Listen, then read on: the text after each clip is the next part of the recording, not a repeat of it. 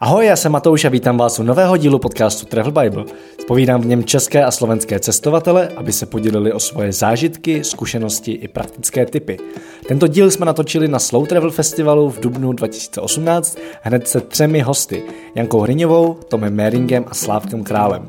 V průběhu asi hodinové panelové diskuze jsme řešili téma práce na cestách, od sbírání ovoce přes práci raftového průvodce až po učení angličtiny v Číně.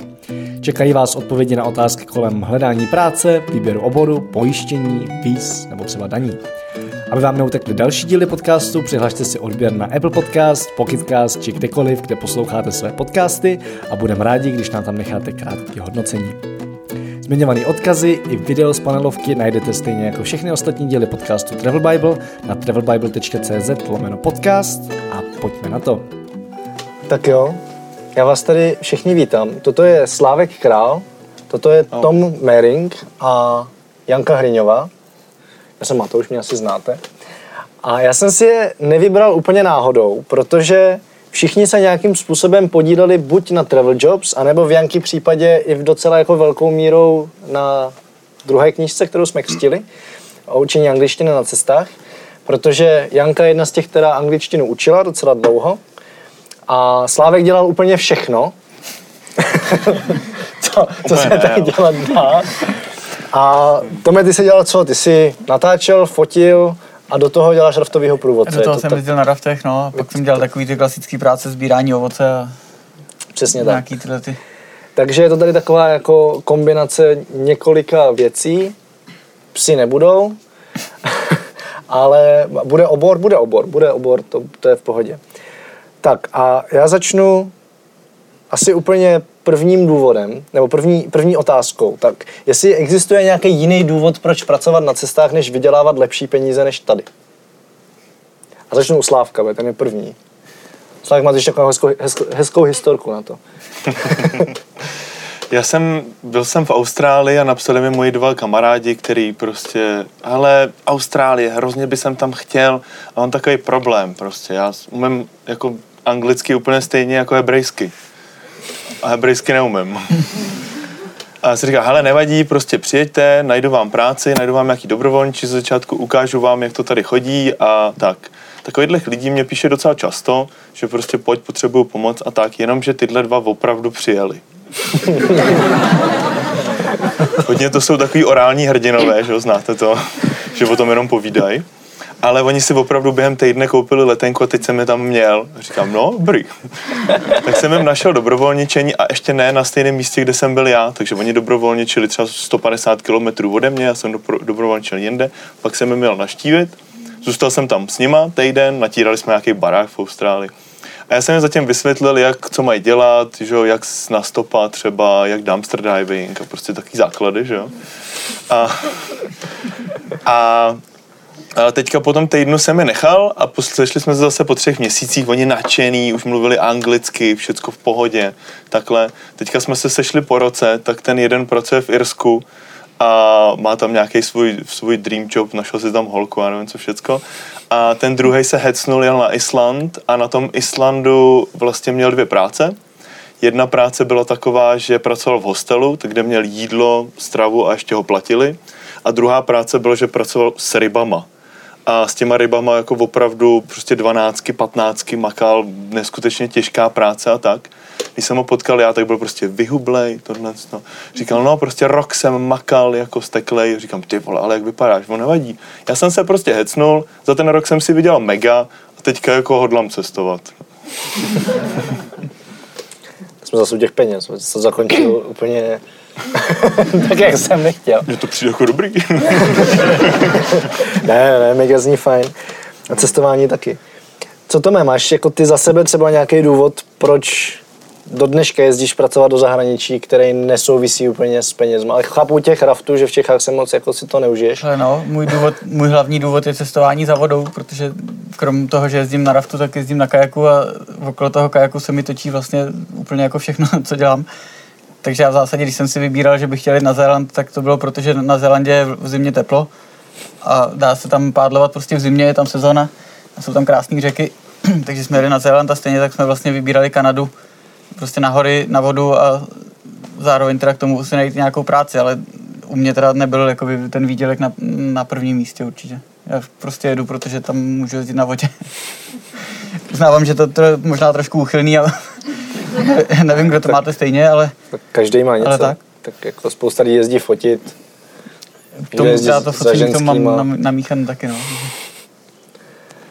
Tak co ty? Krom toho, že jsi zjistila, že se v Číně nejí psy a Uh, tak u mňa to bolo také, že som skončila bakalára a nechcela som ísť hneď na magistra a tak úplne som nevedela, čo so životom. A nejak sa stalo, že som skončila v Číne, no. Takže... Taká klasická situácia, poznáte to. No, takže vyda- vydarilo sa, spoznala som novú kultúru a, a hodne som si otestovala sama seba. No a kdybys jela znova, tak jako jela bys znova makat do zahraničí a tak, aby ten primární důvod nebylo prostě vydělat víc než tady? No, mám to v pláne. Tak ty pracuješ v Brně, že jo, takže to už jako... Áno, to vlastne ja už teraz tu som v zahraničí vlastne, takže... takže už s tým mám isté skúsenosti, no. No, to Brno je nejlepší.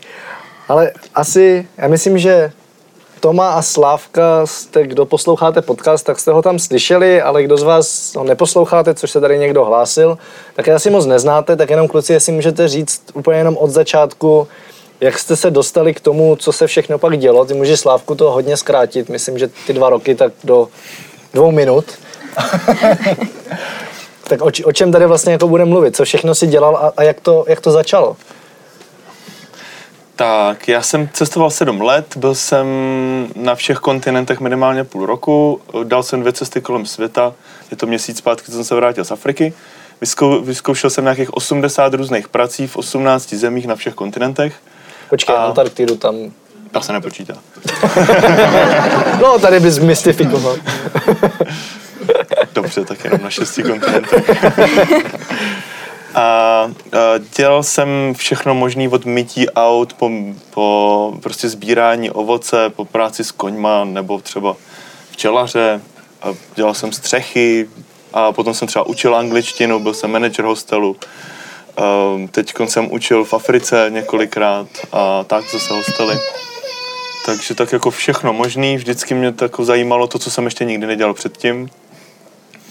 A dostal jsem se k tomu tak, že já jsem vlastně dokončil vejšku, začal jsem pracovat jako strojař a oni mě vyhodili po třech měsících, protože můj šéf chtěl na moje místo nějakého svého kámoše.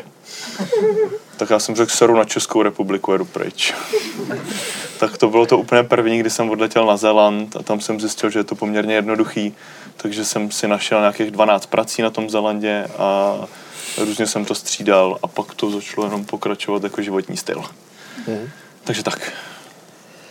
No, já jsem začal, eh, mně se to tak jako pro, prolíná vlastně víc různých aktivit, které se pak jako začaly spojovat dohromady.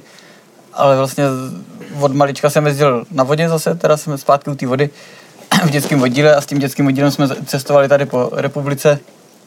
Pak jsme začali s kamarádama jezdit uh, nějaký Rakousko a takovýhle Alpy jako v okolí, protože prostě v Čechách není úplně jakoby hodně řek a potřebujeme ještě k tomu nějaký tání nebo, nebo deště nebo tak.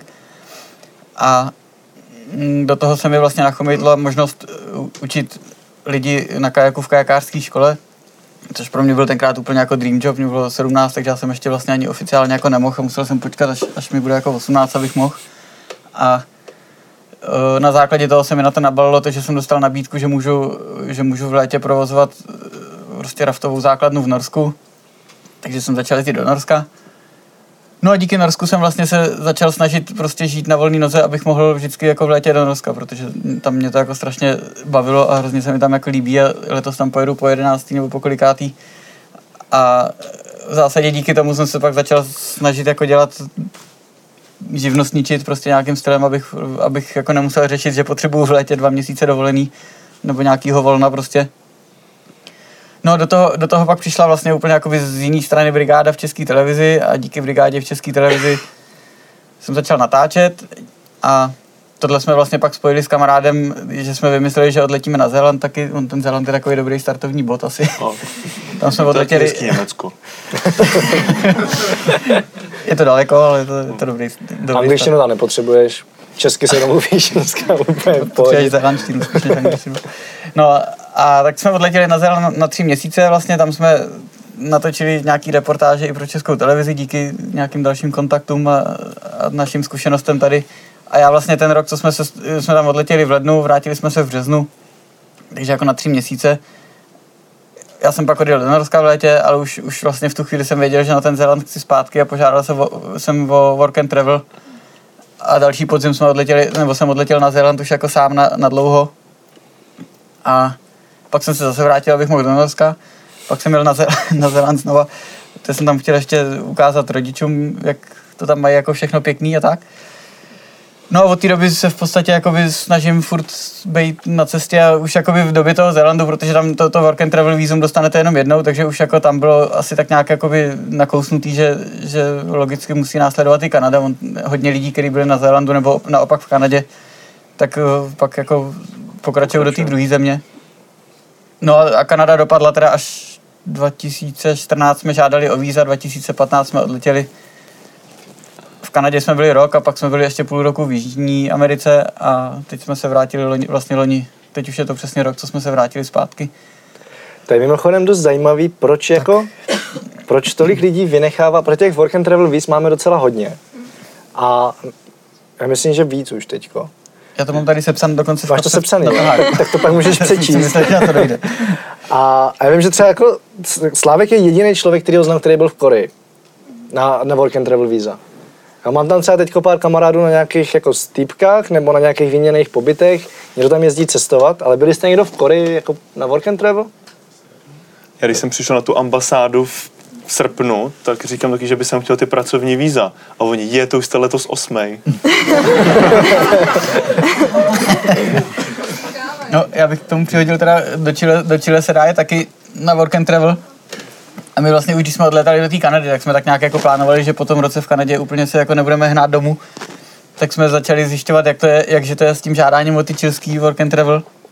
Protože že dostat kanadský nebo zélandský teďka je prostě masakr, jo, to strašný zájem a, a je to jako hned pryč, no, takže jsme, a oni, to, to čilský bylo prostě ten rok jako úplně novinka, takže my jsme nějak, jsme to někde jako našli, říkáme super, ty pojedeme do Chile pracovat, to je paráda. A začali jsme hledat, jak se o to žádá. No, tak jsme nic jsme jako nenašli. Tak jsme pak psali jako na ambasádu, já nevím, čilskou. Ty nám řekli, že o tom nic nevědí, tak jsme psali na, na českou ambasádu. Česká ambasáda nám řekla, ať napíšem do Chile, že oni jako nevědí, kde se o to žádá. No, no zjistili jsme, že se o to žádat jako nedá, nebo já nevím, možná to šlo, ale prostě jsme jako nezjistili jak, takže jsme tam nakonec jeli pracovat vlastně vedle do Argentiny bez víza, ale V Chile může pracovat úplně každý, na to se není potřeba žádný vízum. tak no, jakože jasně, jo, Prostě tam přes na turistický a normálně tam můžeš začít pracovat. přesně tak, tam to jako nikdo neřeší, nicméně jsme si To říkali, nesmíme hele, říkat, to se bude veřejně vysílat. Ne, to, Cenzura. je, to je pravda, jako. To je Akorát- jako reálný, ne, to není jako jako na- nějaký hack, nebo tady to, to prostě, Jakože na turistický vízum můžeš legálně pracovat. no nějak tam musíš dojet, že? musíš dostat nějaký víza, nedostaneš ty pracovní, protože nikdo neví, kdo ti to má dát, ale můžeš tam legálně pracovat bez víz. Si schválně najdu. Tato informace je neověřená, prosím, tak, sorry, tady musíme se držet nějakých... Člověk nikdy neví, kdo ho pak nabonzuje. Teda Tak- pravda, že já jsem v 15 zemích pracoval nelegálně, no, tak už to, No právě, to, ale to už mluvíš, to už mluvíš o sobě, to už není jako, to už tady ne, nezveřejňujeme jako obecný fakt, tebe klidně zavřít můžou, hlavně nezavřou mě kvůli tomu tady. Ale eh, dostaneme se ještě teďko, dostaneme se k pát, zpátky k tvému raftování, dostaneme se zpátky k tvému cestování.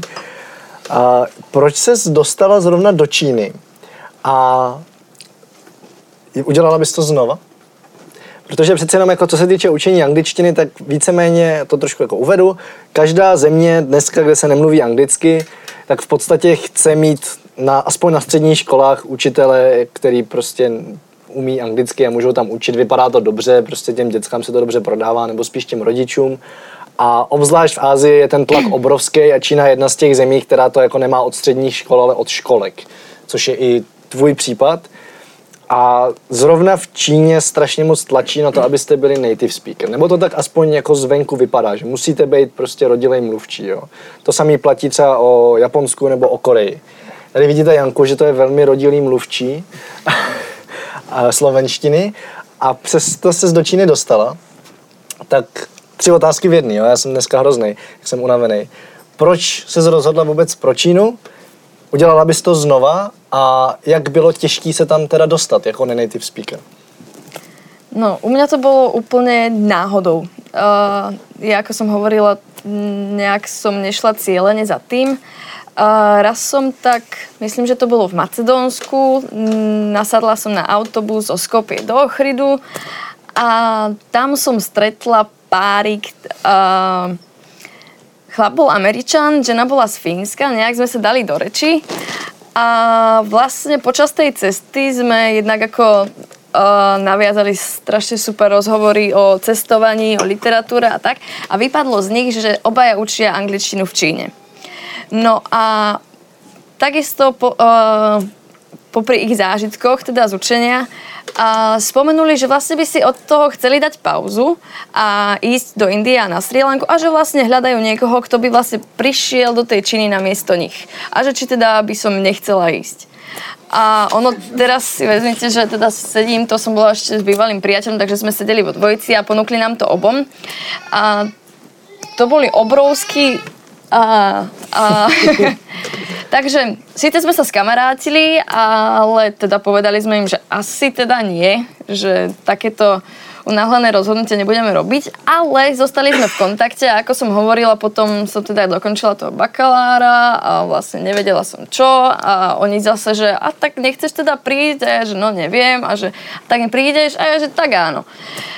Tak som teda si tak tý, takýmto spôsobom vybrala krajinu a u mňa to teda bolo zjednodušené tým, že už som teda mala prácu istú vopred, že som prišla a vzala, prevzala som miesto niekoho iného, čo je teda v Číne dosť častým, uh, dosť častým spôsobom, ako sa dostanete k práci, že cestujete niekde v Ázii, nájdete nejakého učiteľa angličtiny, ktorý práve cestuje a chcel by cestovať ďalej, ale to miesto v tej krajine sa mu páči, takže vás vlastne doporučí na miesto seba. Je to jednak dobré pre neho a jednak aj pre toho jeho zamestnávateľa, pretože normálne musia tí zamestnávateľia, ak teda nikoho nemá, nemajú, a najmuť agentúru, ktorej teda musia potom platiť za toho nového zamestnanca. Takže toto bola win-win situácia. A ja som sa teda ocitla v Číne uh, najprv na turistické víza, ktoré som teda, uh, tak som sa teda ocitla v škôlke, ale neskôr som potom prešla na iné víza. Tam v podstate, ako Matúš hovoril, je tam nátlad na tých native speakerov, ale tá Čína má tak obrovskú poptávku, že tí native speakery nie sú schopní to pokryť. Tak to tolik ani není, podle mě. A pretože... no. Ono totiž to... Uh, ja som teda učila jednak v škôlke, súkromnej a potom ešte tak ono to nazývajú tréningové centrum, ale v podstate je to taká jazykovka. A tých je skutočne enormné množstvo. Fakt ako každá škola, škôlka, stredná škola, vysoká škola a tieto tréningové centrá sa bijú o uh, akýchkoľvek, poviem to hnusne, bielých ľudí. Uh, stalo sa mi niekoľkokrát, keď už som tam bola, že som prechádzala metrom a ponúkli mi prácu. V podstate um, ono, keď už ste tam, je veľmi jednoduché to zohnať, pretože vás vidia, jednak uh, vás počujú a občas stačí skutočne ten vzhľad. Je to ako veľmi nepekné, dá sa povedať, ale už som videla učiteľov angličtiny, ktorí sa predstavovali Hello, I'm Anna, I'm from Russia. Takže ono občas tá angličtina nie je úplne ten, ako, ten hlavný faktor. Občas stačí, keď uh, máte peknú bielu tváričku a vyzeráte dobre na fotkách. Ale víš o tom, že odpovídáš na otázku, ktorú som ešte ani nestihl pardon. Takže aké boli tie... Každopádne Čínu by som asi zvolila zas, pretože je to zaujímavé a hodne vás to ocelí, pretože je to fakt iné. Neviem teda, koľko ste boli v Číne? A na chvíľku. No a uh, keď to porovnáte povedzme s inými azijskými krajinami, vidíte nejaký rozdiel? To je áno či nie? To je takové... Hm, To je hm. masakr, no. Takže ako žiť tam a je to rozhodne, ak si chcete zoceliť charakter a ako uh, zlepšiť si svoje vlastné schopnosti a odolnosť, je to, je to skvelé, je to skvelý zážitok. Ako, a učenie, áno. Uměla s čínsky, než jsem jela? Nie, a stále vlastne neviem. Iba veľmi málo. A to možná by mohlo se i Slávko, je, teda Slávek, jestli, jestli, jestli si uměl korejsky ještě předtím, než jsi jel na to work. Ale korejsky dneška. ani nepotřebuješ, protože všichni mluví nějak jako anglicky, takže mi to ani nenutilo. V Japonsku tam jsem se musel naučit trošku základy, jako že jsem to měl napsaný, jsem tohle, chci dělat tohle, jedu tady jsi dobrovolničit. v Soulu, jako v hlavním městě? Ne, nebo- ne, ne, já jsem tam strávil nějaký čtyři měsíce a projel jsem to celý Jo, jo, jo. několikrát. Měl jsem tam tři různé práce. A v Číně tam se nenaučíš čínsky, protože každý distrikt má svůj prostě dialekt. Takže já jsem se naučil čínsky na Tajvanu, pak jsem přiletěl někam, z něco jsem řekl, oni mi nerozuměli. Nerozuměli, ahoj, jak se máš prostě. Jsem se sem popel do Ještě dalšího. mají v Číně jiné znaky Nau- než na Tajvanu. Jinou, Naučil jinou jsem se to zase a tam bylo hrozně těžké. Já jsem čínštinu vzdal osobně. Tak. Myslím, že z nich umím čínsky nejlíp, protože jsem ji asi tři a půl měsíce studoval na univerzitě. Ale otázka akú? Kde by si sa dohovoril? No, umím mandarinštinu. Trošičku. Ale tady Janka už na tu otázku odpověděla, ale jakým způsobem teda práci hledáte oba? A teď asi jako u Sl- u Slávka to bude zajímavější, protože ty si hledal mnoha, mnoha způsoby, tak zkus nějak jako dát o pár obecných typů, obzvlášť pokud fakt jako trochu víc cestuješ a není to na dlouho, nechceš někam na rok, což jde právě třeba přes známost nebo přes agenturu, tak jako na měsíc přece jenom nepůjdeš asi přes agenturu někam. Jak to děláš? Já jsem zkoušel úplně všechno možný a můj nejoblíbenější způsob je jít na stopa a prostě se ptát úplně každého člověka, který ho potkám. Prostě mu vysvětlím, jak žiju, co dělám, jak dlouho tady chci být a nevíš o nějaký práci. Když vás ten člověk pochopí a ví, že nejste socka, že ne- prostě jenom nemáte peníze, ale jde o to mu vysvětlit, mně se tady prostě líbí, aby jsem tady chtěl být díl a zažiju tu zemi klidně dobrovolničím, ním, nebo prostě tím, že si tady vydělám nějaký dolar a pojedu dál. A ty lidi nemají problém s tím vzít telefon a zavolat někam nebo to. Tak to je takový můj nejoblíbenější. Zkoušel jsem i životopisy, na to je dobrý mít ty víza teda. Um, další Ale c- facebookové stránky, psal, ptal jsem se Můžu kamarádů, jenom- který tam kde co- byli. Co je napsané v tom životopisu? To by mě hrozně zajímalo. To je dlouhý seznam asi. To seznam, no. Máš, ho- A máš ho někde? já nemám aktuálně, já životopis nepotřebuju. No, tak no, dobře. No. A další způsoby je, že jo, Facebooky a takhle, a stránky normálně, posílat životopisy právě. A dál obcházet přímo ty místa, takže jsem přijel do města, vytiskl jsem si 20 životopisů a šel jsem prostě od restaurace k restauraci třeba. Nebo tak, vždycky, když jsem se s někým potkal a, on mi řekl, hele, už jsem byl na osmi dobrovolničení na Zélandu, tak jsem říkal, dej mi kontakt na to nejlepší, který jsi užil. Jsem dostal kontakt, zavolal jsem, jel jsem tam, že jo. A tak, takže těch způsobů bylo mnoho. Je to většinou o tom vyjet a jakmile vám dochází peníze, tak prostě to musíte začít řešit. A když to musíte začít řešit, tak to není těžký. Prostě jako najít si práci do dvou dnů, jako úplně, jako jde. A on pak člověk přestane být vybíravý, že jo? Tak, no. To jsem přesně chtěl říct, jako, že jakmile si člověk nebude tak moc vybírat, tak, tak tu práci najde podle mě jako vždycky skoro všude, nebo mm, jako neměl jsem taky nikdy problém a to nemyslím jenom, jenom tak to to by to raftování. samo, že teďka- jo? Co se jako raftu. Pravda, že to raftování je jako co, trošku jednodušší, ale uh, Zéland jsem taky projezdil jenom s tím, že jsem chodil prostě se ptát a jak se Hmm. člověk ptá, tak se prostě dostane vždycky k práci, no. A tam můžeš zajít i do té společnosti, co ti dohazuje práce, jak se tomu říká? Agentura? Agentura, ano. Protože na Zelandu ti vždycky dají minimálku a je to úplně jedno, jestli přímo jdete za, za tím farmářem, nebo jestli jdete do agentury, protože stejně dostane tu, tu minimálku vždycky. Tak v tom bylo jednoduché zajít do, do agentury a oni už máme co seženou. Kolik je minimálka na Zelandu? Teď je to 14,5, nebo už to zase zvedli, plus zase potom jsou nějaký daně, takže asi 13 dolarů něco. Tak první platy říkáte o tom dobrovolni, dobrovolničení, ale potřebujete si něco jako přece jenom peníze nějaké vydělat, že? Tak jako to už není jako jenom za postel a za jídlo, ne? Ale potřebujete i peníze. No, Ano, a teď jo, otázka, je to na... mezi, jo. otázka mezi dobrovolničením a prací za peníze. Tak jako bavíme se tady primárně o práci za peníze s tím, že Slávek to má vždycky takový, že dokud aspoň má na jeden rohlík, tak klidně vezme dobrovolničení a když ani to ne, tak potom bere práci za peníze. Vydělávat v bohatých zemích, utrácet to v chudých zemích, dobrovolničit zase v chudých, anebo v hodně bohatých, aby si zase ušetřil. To je prostě úplně na tobě, co chceš zažít. Dobrovolničení je o tom, že jdeš do té práce, protože chceš. Protože tě to baví, protože se chceš něco naučit a protože chceš žít s tou rodinou. Práce je o toho, aby si vydělal peníze, takže tě to nemusí vysloveně bavit. Tady máme teda výjimku. Ale může. Ale, může. Ale když potom se dostaneš do toho, že nemáš peníze, tak potřebuješ jako brát cokoliv a nemus, nemusí to být jako highlight tvýho dne. Ale. Můžu se zeptat, jaká byla nejhorší práce, co jsi dělal? To byla nejhorší, jak se, to, jak se specifikuje nejhorší práce? Jo, no. Čist, čistil jsi někdy ryby? Já jsem, tě, uklízel jsem záchody na Zalandu. To byla ale jedna z těch nejlepších. ale to teda vysvětlím, bylo to z toho důvodu, že jsem dostal firemní auto a, a 15 záchodů, který jsem za ten den musel obět. A doplnit tam toaleťák. A občas teda vymíst nějaký listí ven, ale to bylo jako málo kdy. Ten týpek přede mnou to dělal 10 hodin a já jsem to zvládnul za 4. Takže já jsem si koupil golfovou hůl a hrál jsem golf.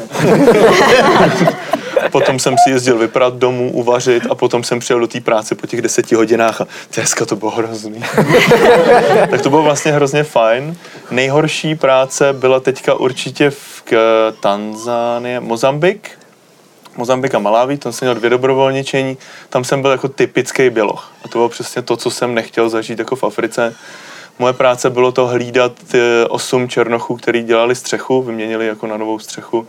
Tak moje práce bylo hlídat je, aby něco neukradli. Takže já jsem tam seděl a četl jsem si knížku, měl jsem klíče od skladu, oni do toho skladu nemohli, protože by si z toho skladu třeba něco vzali, což oni by neudělali prostě. Ale jako majitel byl angličan a byl úplně hrozně jako, řekl bych až xenofobní, tak prostě jim nevěřil. No a druhá u koní e, taky v Maláví, tak tam zase se se mnou vůbec nechtěli bavit. Prostě chtěli jenom někoho, kdo bude pracovat zadarmo a že ho teda v noci nakrmí. Ale nebylo to o tom, jako pojďme se pobavit, pojďme prostě tohle dělat spolu, pojďme teďka někam na vejlet. Vůbec prostě. Hele, už si domakal, dobrý jo, hm, tak můžeš jít pryč, čau. Prostě a já si myslím, že já jsem byl týden, protože po týdnu jsem jim řekl, jako, že ne, tak já jsem si za ten týden ani neví, co třeba dělám. Jo, že ani třeba jako neví, jako vím, že asi ví, že jsem z České republiky a tím jako jejich informace o mě končila po týdnu. Tak to bylo jako nejhorší jako si zážitek, protože to je to, co nechceš zažít. No. Pojďme se zastavit u těch jako legálních a ve Slávkovo případě nelegálních věcí. jak, je to, jak je to teda s vízama, jak je to s pojištěním, jak je to s daněma? Je to, jako na rovinu říkám teď všem, tady neberte zas nic z toho doslovně, je vždycky nejlepší se poradit s daňovým poradcem v té zemi přímo a je to většinou docela komplikované, ale jsou nějaké jako věci, které se dá využít obecně. Ta nejdůležitější, kterou byste měli vědět, že Schengen je naprosto geniální věci, co se týče práce, protože prostě fakt můžete vyrazit a pracovat kdekoliv a jenom si pak dořešit daně, což jako není nic složitýho tady. A pravidla jsou relativně jasně daný, na rozdíl od spousty dalších zemí. Ale jak, jak to třeba řešíš, jak to řešíš ty, Slávku, co se týče, jako co se týče pojištění, řekněme, nebudem zabíhat do toho zbytku, tak zjednodušeně, když jedeš minimálně na půl roku, tak musíš platit, zdra- no zdravotní pojištění musíš platit vždycky. Prostě nějaký, ano. nějaký někde. Když jedeš na půl roku, takže se můžeš odhlásit v České republice a platit si cestovní, což je nejlepší, a potom člověk nemusí řešit, kde je nebo co dělá, prostě má to cestovní. Když si potom někde vydělává, tak někde musíš platit i to sociální, že? jo. to už je potom takový, kde co, jak, nebo daně, nebo takovýmhle způsobem. Ale ten půl rok je minimum, protože když jedete jenom na pět měsíců, tak se to, mus, tak to nejde odhlásit, tak je to třeba říct jim A je to potřeba odhlašovat dopředu. Dopředu. A já jsem třeba, já jsem to tak měl dvakrát A Pak je potřeba jako- to dokazovat hlavně. je to potřeba dokazovat, což je v pohodě, ale mě nechtěli zpátky. Mě si tady v Praze nikdo neuměl mě přihlásit zpátky na VZP, tak si mě přihla, přehazovali jak horkou bramboru. Z infolinky tam mi typek řekl, když jsem se tam konečně po týdnu dovolal, že to teda se mnou vyřeší, tak jsem to s ním dvě hodiny řešil. A druhý den mi zavolal někdo jiný a říkal, no my se omlouváme, musíte na pobočku. Říkám, já jsem tam byl, tam to nedokázali vyřešit. No to musíte znova, my to na ty infolince jako nezvládneme. A ve výsledku teď, když jsem dával daňový přiznání, tak vlastně jako všechno bylo v pohodě, krom toho, že mi VZP neposlala to, co mi měla poslat, ale tak to je normální. Problém byl ten, že oni mě tam úplně špatně jako zapsali, takže já jsem pak s paní řešil, že tam mají totální bordel v tom, že jako, sice mě teda už zapsali zpátky, platil jsem normálně zálohy, byl, měl jsem kartičku, tomu jako poslali, ale vlastně jsem byl zapsaný úplně špatně. Tak jenom tohle je potřeba si hrozně moc hlídat, protože v tomhle jsou strašně neschopní. A ověřit si aspoň desetkrát, jestli fakt jako jste pojištěný a jestli všechno je v pohodě a jestli fakt dostanete tu kartičku a tak. Tam ještě do toho pojištění vstoupím, když byste jeli případně na díl jak rok, tak eh, je potřeba mít ošetřený, aby, aby vám ty pojištění se překrývaly, to, to cestovní, protože on vás nikdo nepojistí na díl než na rok. Hmm. A ve chvíli, kdy vy si chcete prodlužovat pojištění a už jste někde venku, tak některé pojišťovny se cukají, některý řeknou, že to je jedno, ale pak by to mohla chtít zase ta zdravotní, tady by s tím mohla mít jako problém. Stačil by nepojištěný den. Tak je, tak je potřeba mít jenom ošetření, aby vám to prostě navazovalo hlavně, aby, aby to po vás pak nechtěli zpátky, protože ta, ta zdravotní pojišťovna tady v Čechách, když vy jí neprokážete, že jste byli pojištěni na celou dobu, tak eh, to po vás bude chtít zaplatit zpětně ten, to, co byste platili tady prostě, no. Jinak kdybyste řešili pojištění jako dlouhodobí, tak my používáme s Petrem True Traveler, máme s ním velmi dobré zkušenosti a ta práce je tam pokrytá v té jejich jako střední, střední variantě. Na to taky bacha, zdaleka ne všechny cestovní pojištění mají pokrytý, pokrytou práci. Je to tam prostě jako výjimka, často i dobrovolnická práce je tam jako výjimka, tak bacha na to. A až ty podmínky budete číst, tak si kupte hodně kafe a pak tak tři lahve vína na to. A ono pak, Potom. pak, ale zase ve spoustě zemí, když se necháte zaměstnat, tak to jde za tím zaměstnavatelem. Že? já Vím, že třeba v té Kanadě, když Jasně. jsem byl zaměstnaný a něco by se mi stalo v práci, tak už to nešlo za mojím pojištěním z Čech, ale za nějakým prostě, který já jsem tam odváděl prostě v rámci té práce. No, takže. Jak to bylo v Číně? Level se dá prodloužit ze zahraničí. Ano, ano. Dá. Jako většina normálních, trochu použitelných pojištění se dá. Někdy to je dražší trochu, ale většina jde. Je to tam jenom potřeba zakliknout. Já se jenom ještě zeptám, jak- to bylo v Číně s pojištěním? Jsi měla taky jakože cestovní, anebo ti platili oni? Ja som práve mala tiež od True Travel uh, dlhodobé, myslím, že na rok, ktoré, teda keď som odchádzala, tak som sa vyhlásila z poisťovne u nás na Slovensku a potom som im len doložila, že teda A chtěli tě zpátky? áno, nemali s tým problém. To na Slovensku něco funguje líp než tady. No počkej, na mě se taky vždycky těší. Možno je to tebou a nie Asi ty. to bude mno smůl. K tomu pojištění ještě jsem slyšel, nebo z rodiny mám názor, že neodhlašovat se z jednoho důvodu, že kdybych někdy zůstal vyset a byl bych tam jako upoutaný na lůžko a něco něco, takže mě nikdo nepřeveze zpátky. Ano, tady Byl to, to jako jeden, tak jenom mě to Počkej, zajímá. já tě- no, tě- já tě zastavím. Od vás. Ano, ano, tady na to tě asi odpovím já. Otázka je, jestli vůbec se odhlašovat, jestli jako může být nějaká negativní tam věc a ano je. A já se třeba teď už neodhlašuju. Vlastně na tuhle zimu už jsem odhlášený nebyl, i když bych teoreticky mohl. A to z jednoho naprostého zásadního důvodu, protože kdyby se vám stalo něco jako fakt špatného, nedej bože, tak ta cestovní pojišťovna, tak kde máte cestovní pojištění, když, když vám platí zaměstnavatel v té zemi, je to v pohodě, ale když máte cestovní pojištění, tak oni by vám pravděpodobně zaplatili nějakou jako akutní péči a potom převoz domů. A vlastně by vás jako donutili přiletět domů a veškerou potom nějakou rehabilitaci, případně nějakou složitější operaci podstoupit tady. A tady, kdybyste v ten moment nebyli pojištěni, tak se nemůžete jakoby dopojistit zpětně. Prostě jakmile vznikne pojistná událost, tak si na ní nemůžete vytvořit pojištění, logicky. Jo, takže já jsem si z tohohle důvodu, tím, že hodně jezdím na motorce, tak jsem prostě z tohohle důvodu si říkal, že radši tady to pojištění budu platit. Navíc tím ušetřím týden běhání po pojišťovnách, takže se mi ty peníze vrátí zpátky v podstatě. Ale, ale jako fakt tady z toho důvodu se neodhlašuju, to je, to je docela dobrý point. Je to pak o tom, že jako čím dál člověk je, tak tím menší pravděpodobnost je, že vás povezou zpátky, že vás budou chtít převážet a samozřejmě taky co dělá potom, no. ale stát se může cokoliv. Takže je to o nějakém vašem vlastním risku, riziku. To znamená, když se teda neodhlašuješ, tak ty máš cestovní pojištění plus klasický zdravotní pojištění tady v Česku. Ano, mám, Ano. 1647. No. Platím si víc, musím bohužel platit víc. Platím si normálně zdravotní pojištění v Čechách a, a platím si cestovní pojištění celoroční. Je to pro mě nejjednodušší a asi bych mohl ušetřit pár korun, ale prostě to dělám takhle. Sociální pojištění? Co? A já teď budu odpovídat jenom já, protože na to furt odpovídám na kurzech. tak sociální pojištění, to je věc, kterýmu se člověk nevyhne, pokud je na volné noze tady v Čechách, má aktivní živnosták a pokud jako nepracuješ tady v Čechách, nevykazuješ žádný příjem, tak v ten moment ho platit nemusíš, je nepovinný a zase tam jenom se pak to, to, zmiňoval Tom, že v některých zemích je potom povinný tam, když jsi zaměstnaný v jiné zemi. Tak. Ale oni si ho v zásadě si ho, jako pokud tam nebudeš živnostničit, ale budeš tam pracovat jako zaměstnaný, tak, se, tak to není jako vaše starost, podle mě to prostě řeší ten, ten zaměstnavatel. Jo, jo. Ale jak je, to, jak je to s vízama? Protože work and travel je jedna možnost, ta je docela známá, ale existují i jiné možnosti, na které můžete legálně pracovat mimo Evropskou unii. Já nevím, jestli ty jsi to tak někdy měl, Slávku, nebo jestli to, to někdy někdo měl. Tady budu mluvit jenom já, tyjo. Ale eh, zajímavá možnost, kterou jako znám několik lidí, kteří to tak mají, tak jsou studentský víza, protože ve většině zemí, pokud máte studentský vízum, můžete na nějakou omezenou dobu pracovat. V tomhle dlouhodobě byla zajímavá třeba Austrálie, kde teda teď už naštěstí máme i work and travel schválený, je jich jenom pár, ale jsou.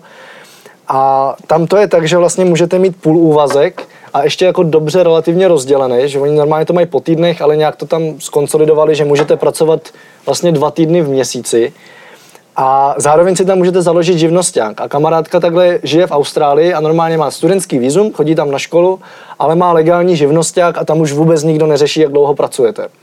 Jo, takže prostě, protože sehnat klasický pracovní vízum v Austrálii není snadný, pokud už nejste zaměstnaný. Ale ten živnosták na studentský vízum je docela jako fajn možnost a docela si rychle vyděláte zpátky ty peníze za studium. Napadá tebe ještě něco, Slávku? Nějaká jako legální klička? ne, ne, ne. Já tu legální moc. tak dobré, tak máte nějaké další dotazy, které nebudou na mě? A prosím, jestli někdo jiný, teď se tam ptali pořád stejní lidi do kolečka. Že jenom jak je to s cenou, když je to cestovní pojištění a to zdravotní pojištění, jak je tam poměr té ceny, jako jestli. Já jsem slyšel, že cestovní je teda jako levnější na ten rok. Jo, jestli je, jestli je cestovní pojištění levnější než zdravotní, tak závisí, jak, jako, jak hodně se chceš pojistit. Pokud třeba pro mě dneska vychází, jsou to víceméně stejné peníze, ale je to tím, že tam mám pojištěnou velkou motorku a další rizikové sporty plus nějaké věci. A ta základní varianta, jakoby nejlevnější roční pojištění má, myslím, u nás AXA, tak to je za nějakých 3,5 tisíce. Ale je tam tak strašně moc výjimek, že už bych si to dneska asi vůbec nelezl si vzít. A to ale není asi v kuse, ne? Nebo je to i... Je, je, je. Fakt? Je, je to rok v kuse. Takový ten základní sedm, tak tisíc na rok. No, jo, a... což samozřejmě je mín než zdravotní, český určitě. A nebo potom Alpenverein za 1600. Ale, ale zase to si musíš, ten je omezený. To si musíš zjistit jako všechny ty podmínky, na co jedeš a tak. Doporučuji potkat se s nějakým brokerem, oni to najdou za tebe a ty potom řekneš, já jsem si to stejně našel jinde. a nebo ti to zařídí, že jo. Na těch výjimek tam je strašně moc, to prostě nemáš šanci jako naučit všechno. Je to pravda. Najít no. si to tam. Je, je to pravda. A my jsme potom to... stejně prvně musíš volat jemu, jestli to tam fakt je nebo není, že jo. A tak, no.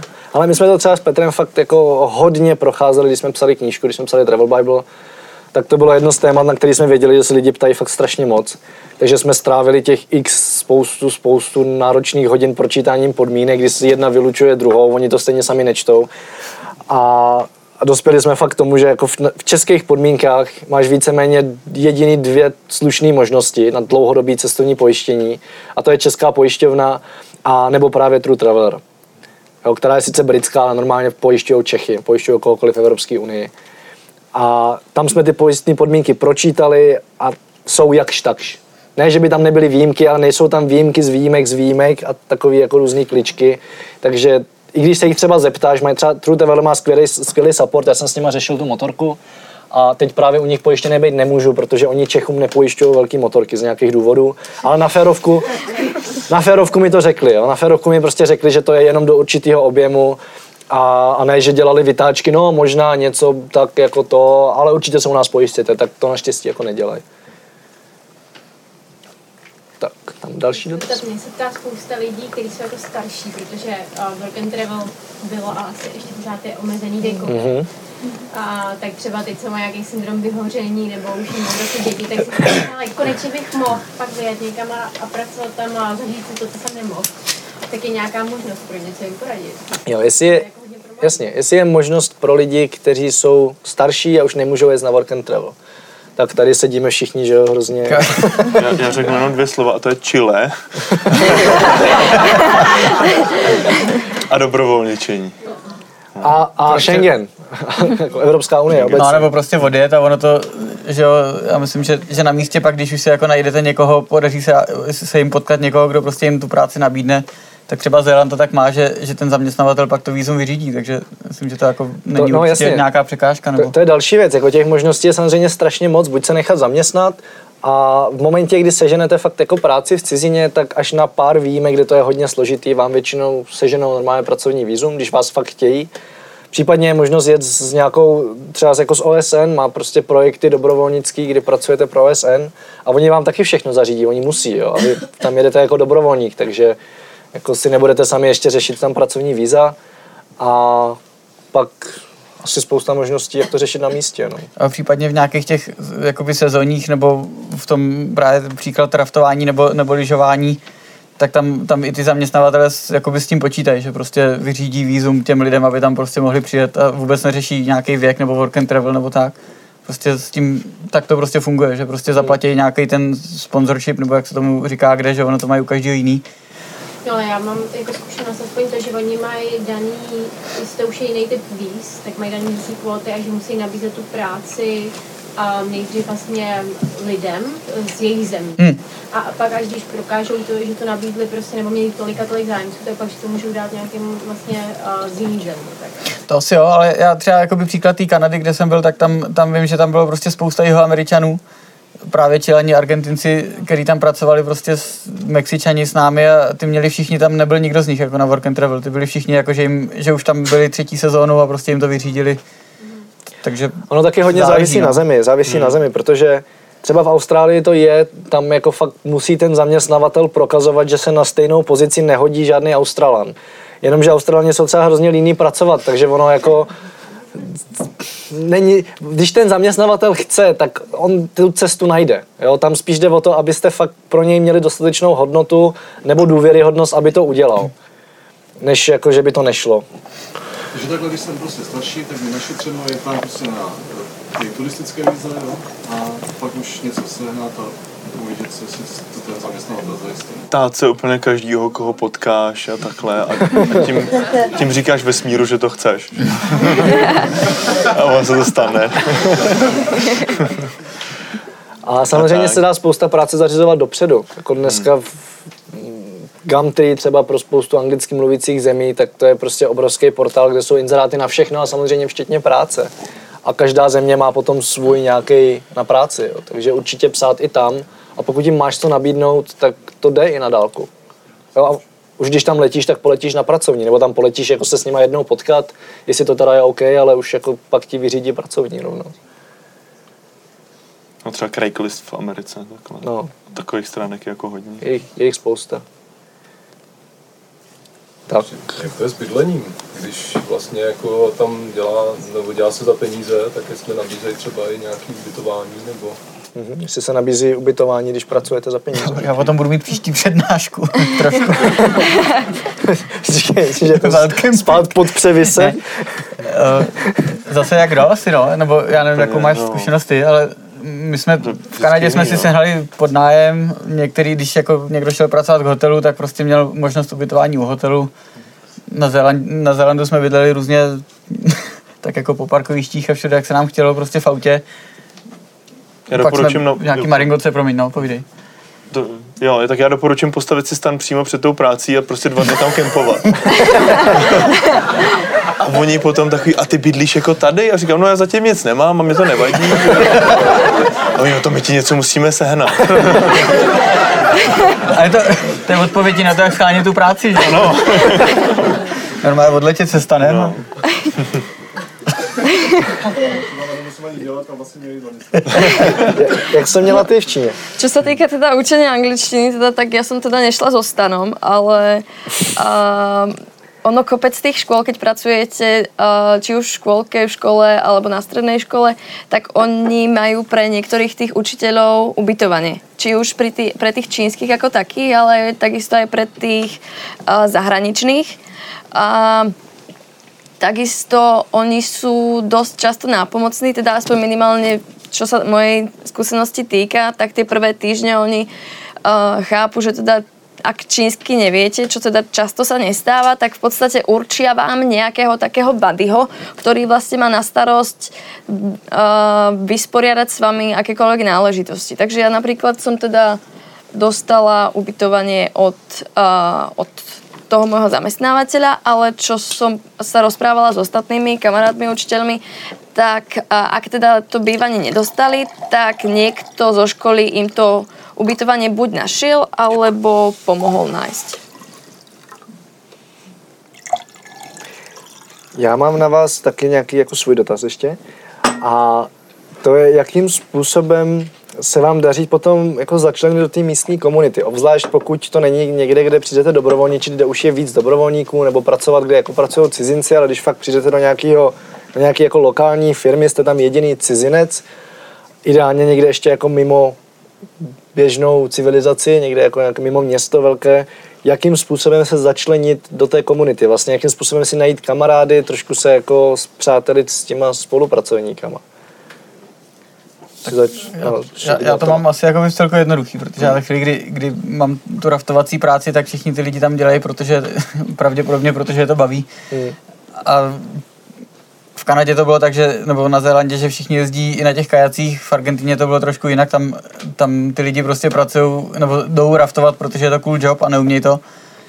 Taky to pak podle toho vypadá, ale v zásadě v té Kanadě to bylo úplně jednoduchý, protože já jsem byl hnedka jako v partě lidí, s který hmm. bych stejně jako vyhledával, takže to myslím, že budeš mít asi zajímavější. tak dopředu, tak couchsurfing, takže napsat jako všem, kdo se ti líbí, vyhovujou nebo něco prostě jsou zajímavý, tak mi napíšeš, hele jedu k tobě, budu tam půl roku, potřebuji se poznat s pár místňákama, že jo. A tak, takže to jako si zajdeš na kafe hnedka na pár, hnedka znáš pár lidí a ta sněhová koule se nabaluje docela rychle.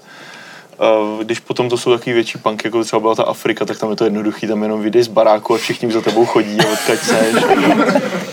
já mám hrozně rád, jako když oni na tebe koukají, že jo, tak oni prostě, že ty černoši neví, koukají na tebe, tak já vždycky jdu ahoj. a oni to se jako zlomí ten let a oni se jdou zeptat, nebo ty se jdeš zeptat, odkud jsou a tak. Pak hospoda, samozřejmě. No. Stačí se jako vykosmírovat z první hospodě a hnedka máš hodně dobrých kámošů.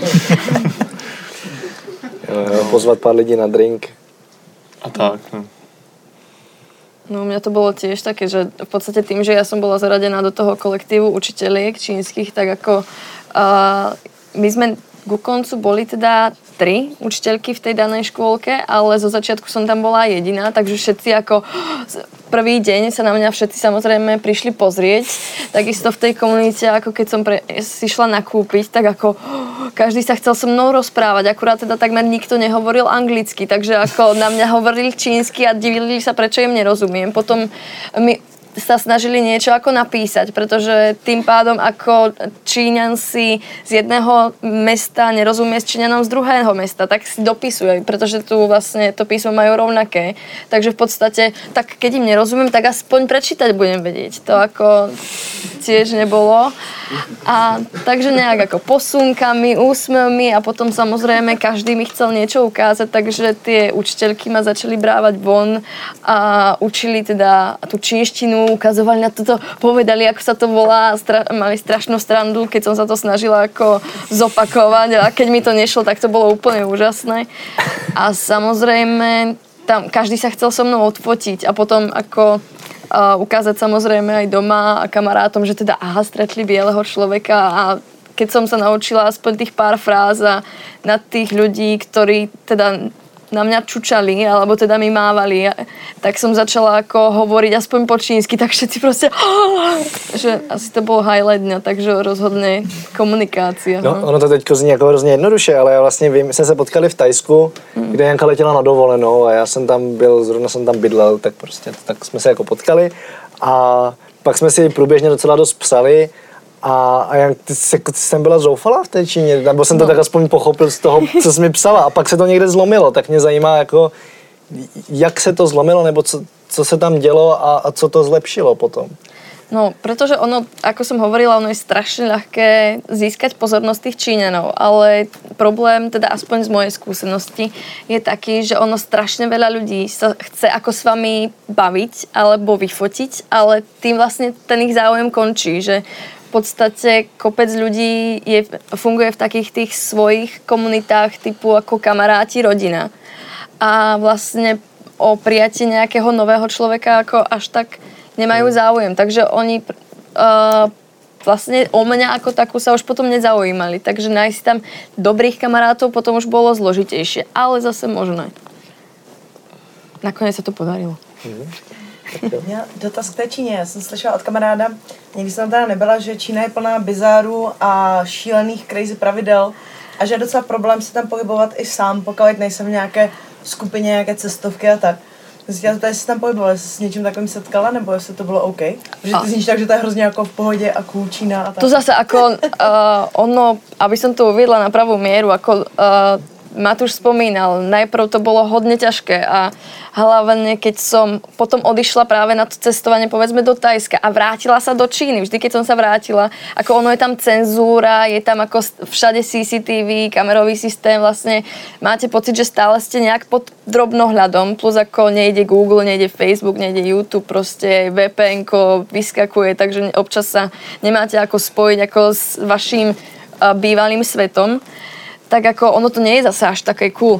Uh, ale teda, teda zo začiatku pre mňa nebolo. Ale potom uh, potom som začala aj ako viac cestovať, čo keď si práve nájdete tých čínskych kamarátov, tak je uh, super, pretože oni fakt sú strašne ochotní a strašne radi vám aj s niečím pomôžu. Takže napríklad mi pomohli naj, uh, kúpiť si prvý lístok na vlak a potom som zisťovala viac a viac a dozvedela sa viac a viac uh, tie možnosti, akým spôsobom aj bez nejakej veľkej znalosti čínštiny sa dá cestovať. Povedzme, ako, ako si kúpiť lístok na vlak, ako proste, uh, ja neviem, uh, v podstate cez prekladač alebo no, naučiť sa tie základné frázy a potom s tým cestovať a nejak pozvukovou rečou sa dohovárať. Ako, je to rozhodne možné, akurát to nie je až také uh, len také jednoduché, pretože som sa teda stretla s tým, že až tak veľa tých Číňanov anglicky nehovorí.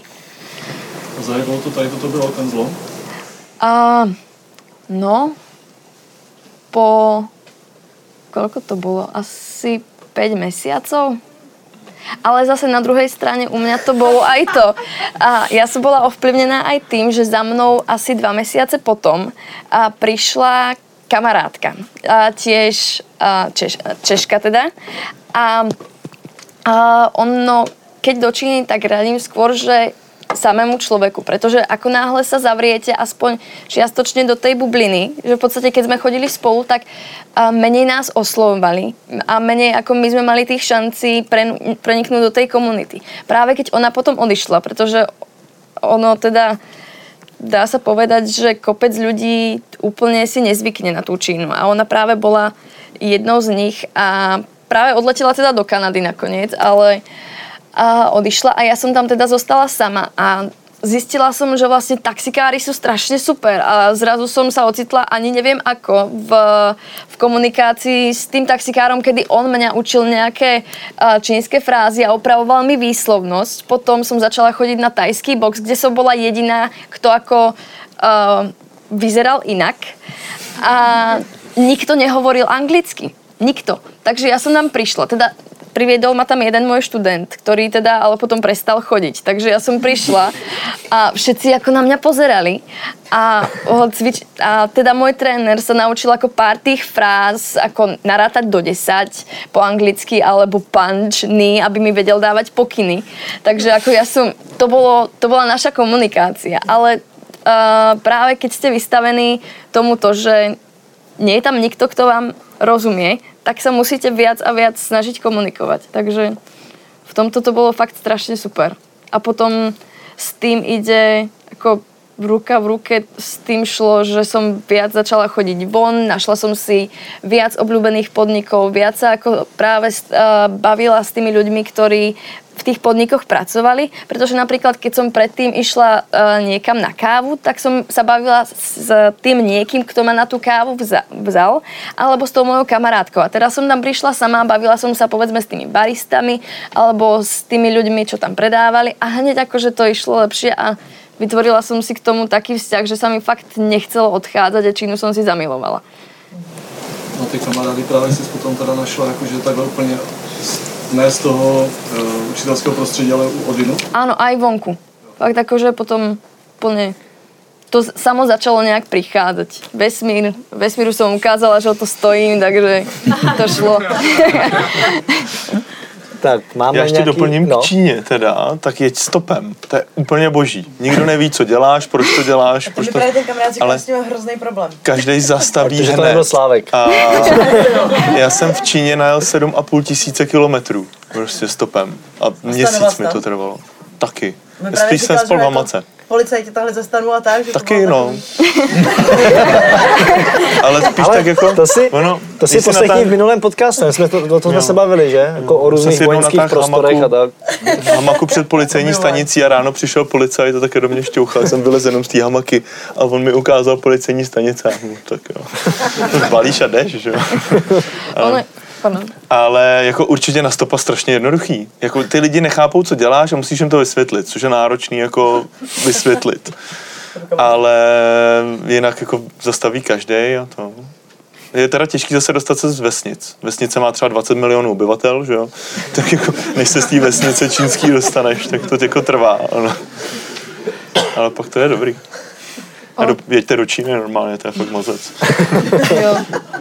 Ono teda, ak môžem ešte doplniť, povedzme k tým vlakom. Ono sú práve pre, uh, pre práve nečíňanov kopec tých stránok, ktoré uh, zjednodušujú ten prístup k tým lístkom. Že ja nakoniec som tam našla nejakú službu, kde som proste len cez výčet napísala, že OK, chcela by som tento a tento lístok. Poslala som im cez to peniaze. A oni mi poslali e, nejaké potvrdenie, ktoré bolo čiastočne v čínštine, s ktorým ja som len proste prišla na vlakovú stanicu. Ukázala im to, dala im pás a oni mi dali lístok. A tým pádom to bolo ako vyriešené, že fakt tam funguje kopec takýchto služieb, ktoré to zjednodušujú. Mimochodem, Čína byla jediná země, kde na mě někdo divně koukal, že platím v keši. Áno, tam Oni jsou jako trošku technologicky dál a ta technologie prostě pomáhá hrozně moc, to samé třeba v Japonsku. Tam, tam taky, jako když člověk cestuje po Japonsku, tak většina věcí je jenom v japonštině. Ale jsou aplikace, kde prostě vyfotíš nápis, on ti to přeloží a, a pak napíšeš to překladače, co chceš, ukážeš jim to na telefonu a jako s tím dneska fakt se pro ně dá cestovat všude. Tak, ten poslední dotaz? se zeptat, eh, jak to udělat, když eh, dám zaměstnavateli výpověď a práci ještě nemám do- dopředu zajištěnou, tak jestli je potřeba nějak na pracáku to řešit. Jak to nebo jak to řešíte? Jo, jo, jo, dotaz je, jo, dotaz je, když dáte výpověď a nemáte ještě zajištěnou práci, tak jak řešit to, řešit to mezidobí. Podle mě to jako je nejpraktičtější to řešit na pracáku a nechat si, jako samozřejmě můžeš si všechny věci vyřešit sám, platit sám, ale je to asi nejpraktičtější. Že ono asi nemůžeš pak odjet, ne, když jsi na pracáku, nebo já teda To jsem se- nikdy no jako- zaměstnaný nebyl, ne- takže já nevím, ale... Ne, pokud to správně chápu, tak máš prostě nějaké jako mezidobí, tak pokud jsi tady v Čechách, tak jako asi je dobrý být na pracáku. A pak, když jsi v zahraničí, tak tam už si to samozřejmě musíš řešit sám. Jo, ale to není nic extra složitýho, jakože prostě seš osoba, jak to je, bez stálého příjmu, něco takového, nějak takhle se to jmenuje, normálně nějakou kolonku pak v daňovém přiznání a můžeš se odhlásit sociální v ten moment, zdravotní teda si v ten moment jakoby musíš platit svoje české, anebo být z něj odhlášený tady z toho důvodu, že seš na víc jak 6 měsíců pryč. Takže před odjezdem jdeš na úřad práce, jdeš na zdravotní, jdeš na sociální a ještě telefon je dobrý si odhlásit, abys tady neplatil že, nějaký paušály a takhle. Jsou čtyři věci a pak můžeš jet veselé. Tak jo. Já nevím, jestli můžeš, ale je jako 50, ale můžeš. Jenom, když se navázám v telefoně, jak řešíte eh, komunikaci jako v zahraničí přes to, jako že si kupujete místní snímky nebo... Jo, jo. To vemu v rychlosti. Na tři týdny určitě, mezi dvěma, třema týdnama je to tak jako, že je na tobě a když je to do jednoho týdne, tak to občas nemá cenu. Někdo to doporučuje, přiletím na letiště, hned si kupuju prostě místní simku. Jako vyplatí se to, že internet, všichni komunikují přes WhatsApp, přes výčet, přes Facebook a takhle. Hmm. Ale A navíc jako, jako na dva týdny prostě. jako Mobilní tarify jsou ve většině zemí levnější než tady. No. Jedna z mála výjimek je Německo a jinak jsou výrazně No. levnější. Tak jo, já vám všem moc děkuju. Děkuju vám za dotazy a zůstaňte tady na tomu v workshop, aspoň někdo. Já mám ještě jeden rychlý dotaz. Nemáte někdo krtečka? jo, tak potom, jo. ne, na lodi. Tak jo. Tak jo, díky. Děkujeme. Děkujeme. Ještě jednou připomínám, že odkazy a všechny další díly podcastu Travel Bible najdete na travelbible.cz lomeno podcast. Najdete tam i samostatné rozhovory se Slávkem Králem a Tomem Meringem a v sekci knihy pak i zmiňovaný e-book Procestuj svět jako učitel angličtiny. Zatím čau, cestujte a těším se příští týden naslyšenou. Tento podcast sponzorují božstva. A je jí hodně. Travel Bůh, Ježíš, Buddha, Šiva s Višnou, Alák s Akbarem, Dajak, Batak, Toreja, Asmat, Adonis, Apollo, Krteček, Artemis, Athena, Dionysus, Ferdam, Ravenec, Eos, Hermiona, Poseidon, Batman, Serena, Zeus, Indiana Jones, Loki, Thor a celá ta sebranka ze severu. Díky. Travel Bible je prostě boží. Ať si cestovatel začátečník nebo pokročilý, najdeš v ní hromadu typů, díky kterým bude tvoje chuť vyrazit posílena, volný čas prodloužen a náklady sníženy na minimum. Amen. E, teda letadlo. Co se v Travel Bible dočteš? Spoustu věcí. Třeba, že potřebuješ výrazně méně peněz, než se říká, a že už je asi i máš.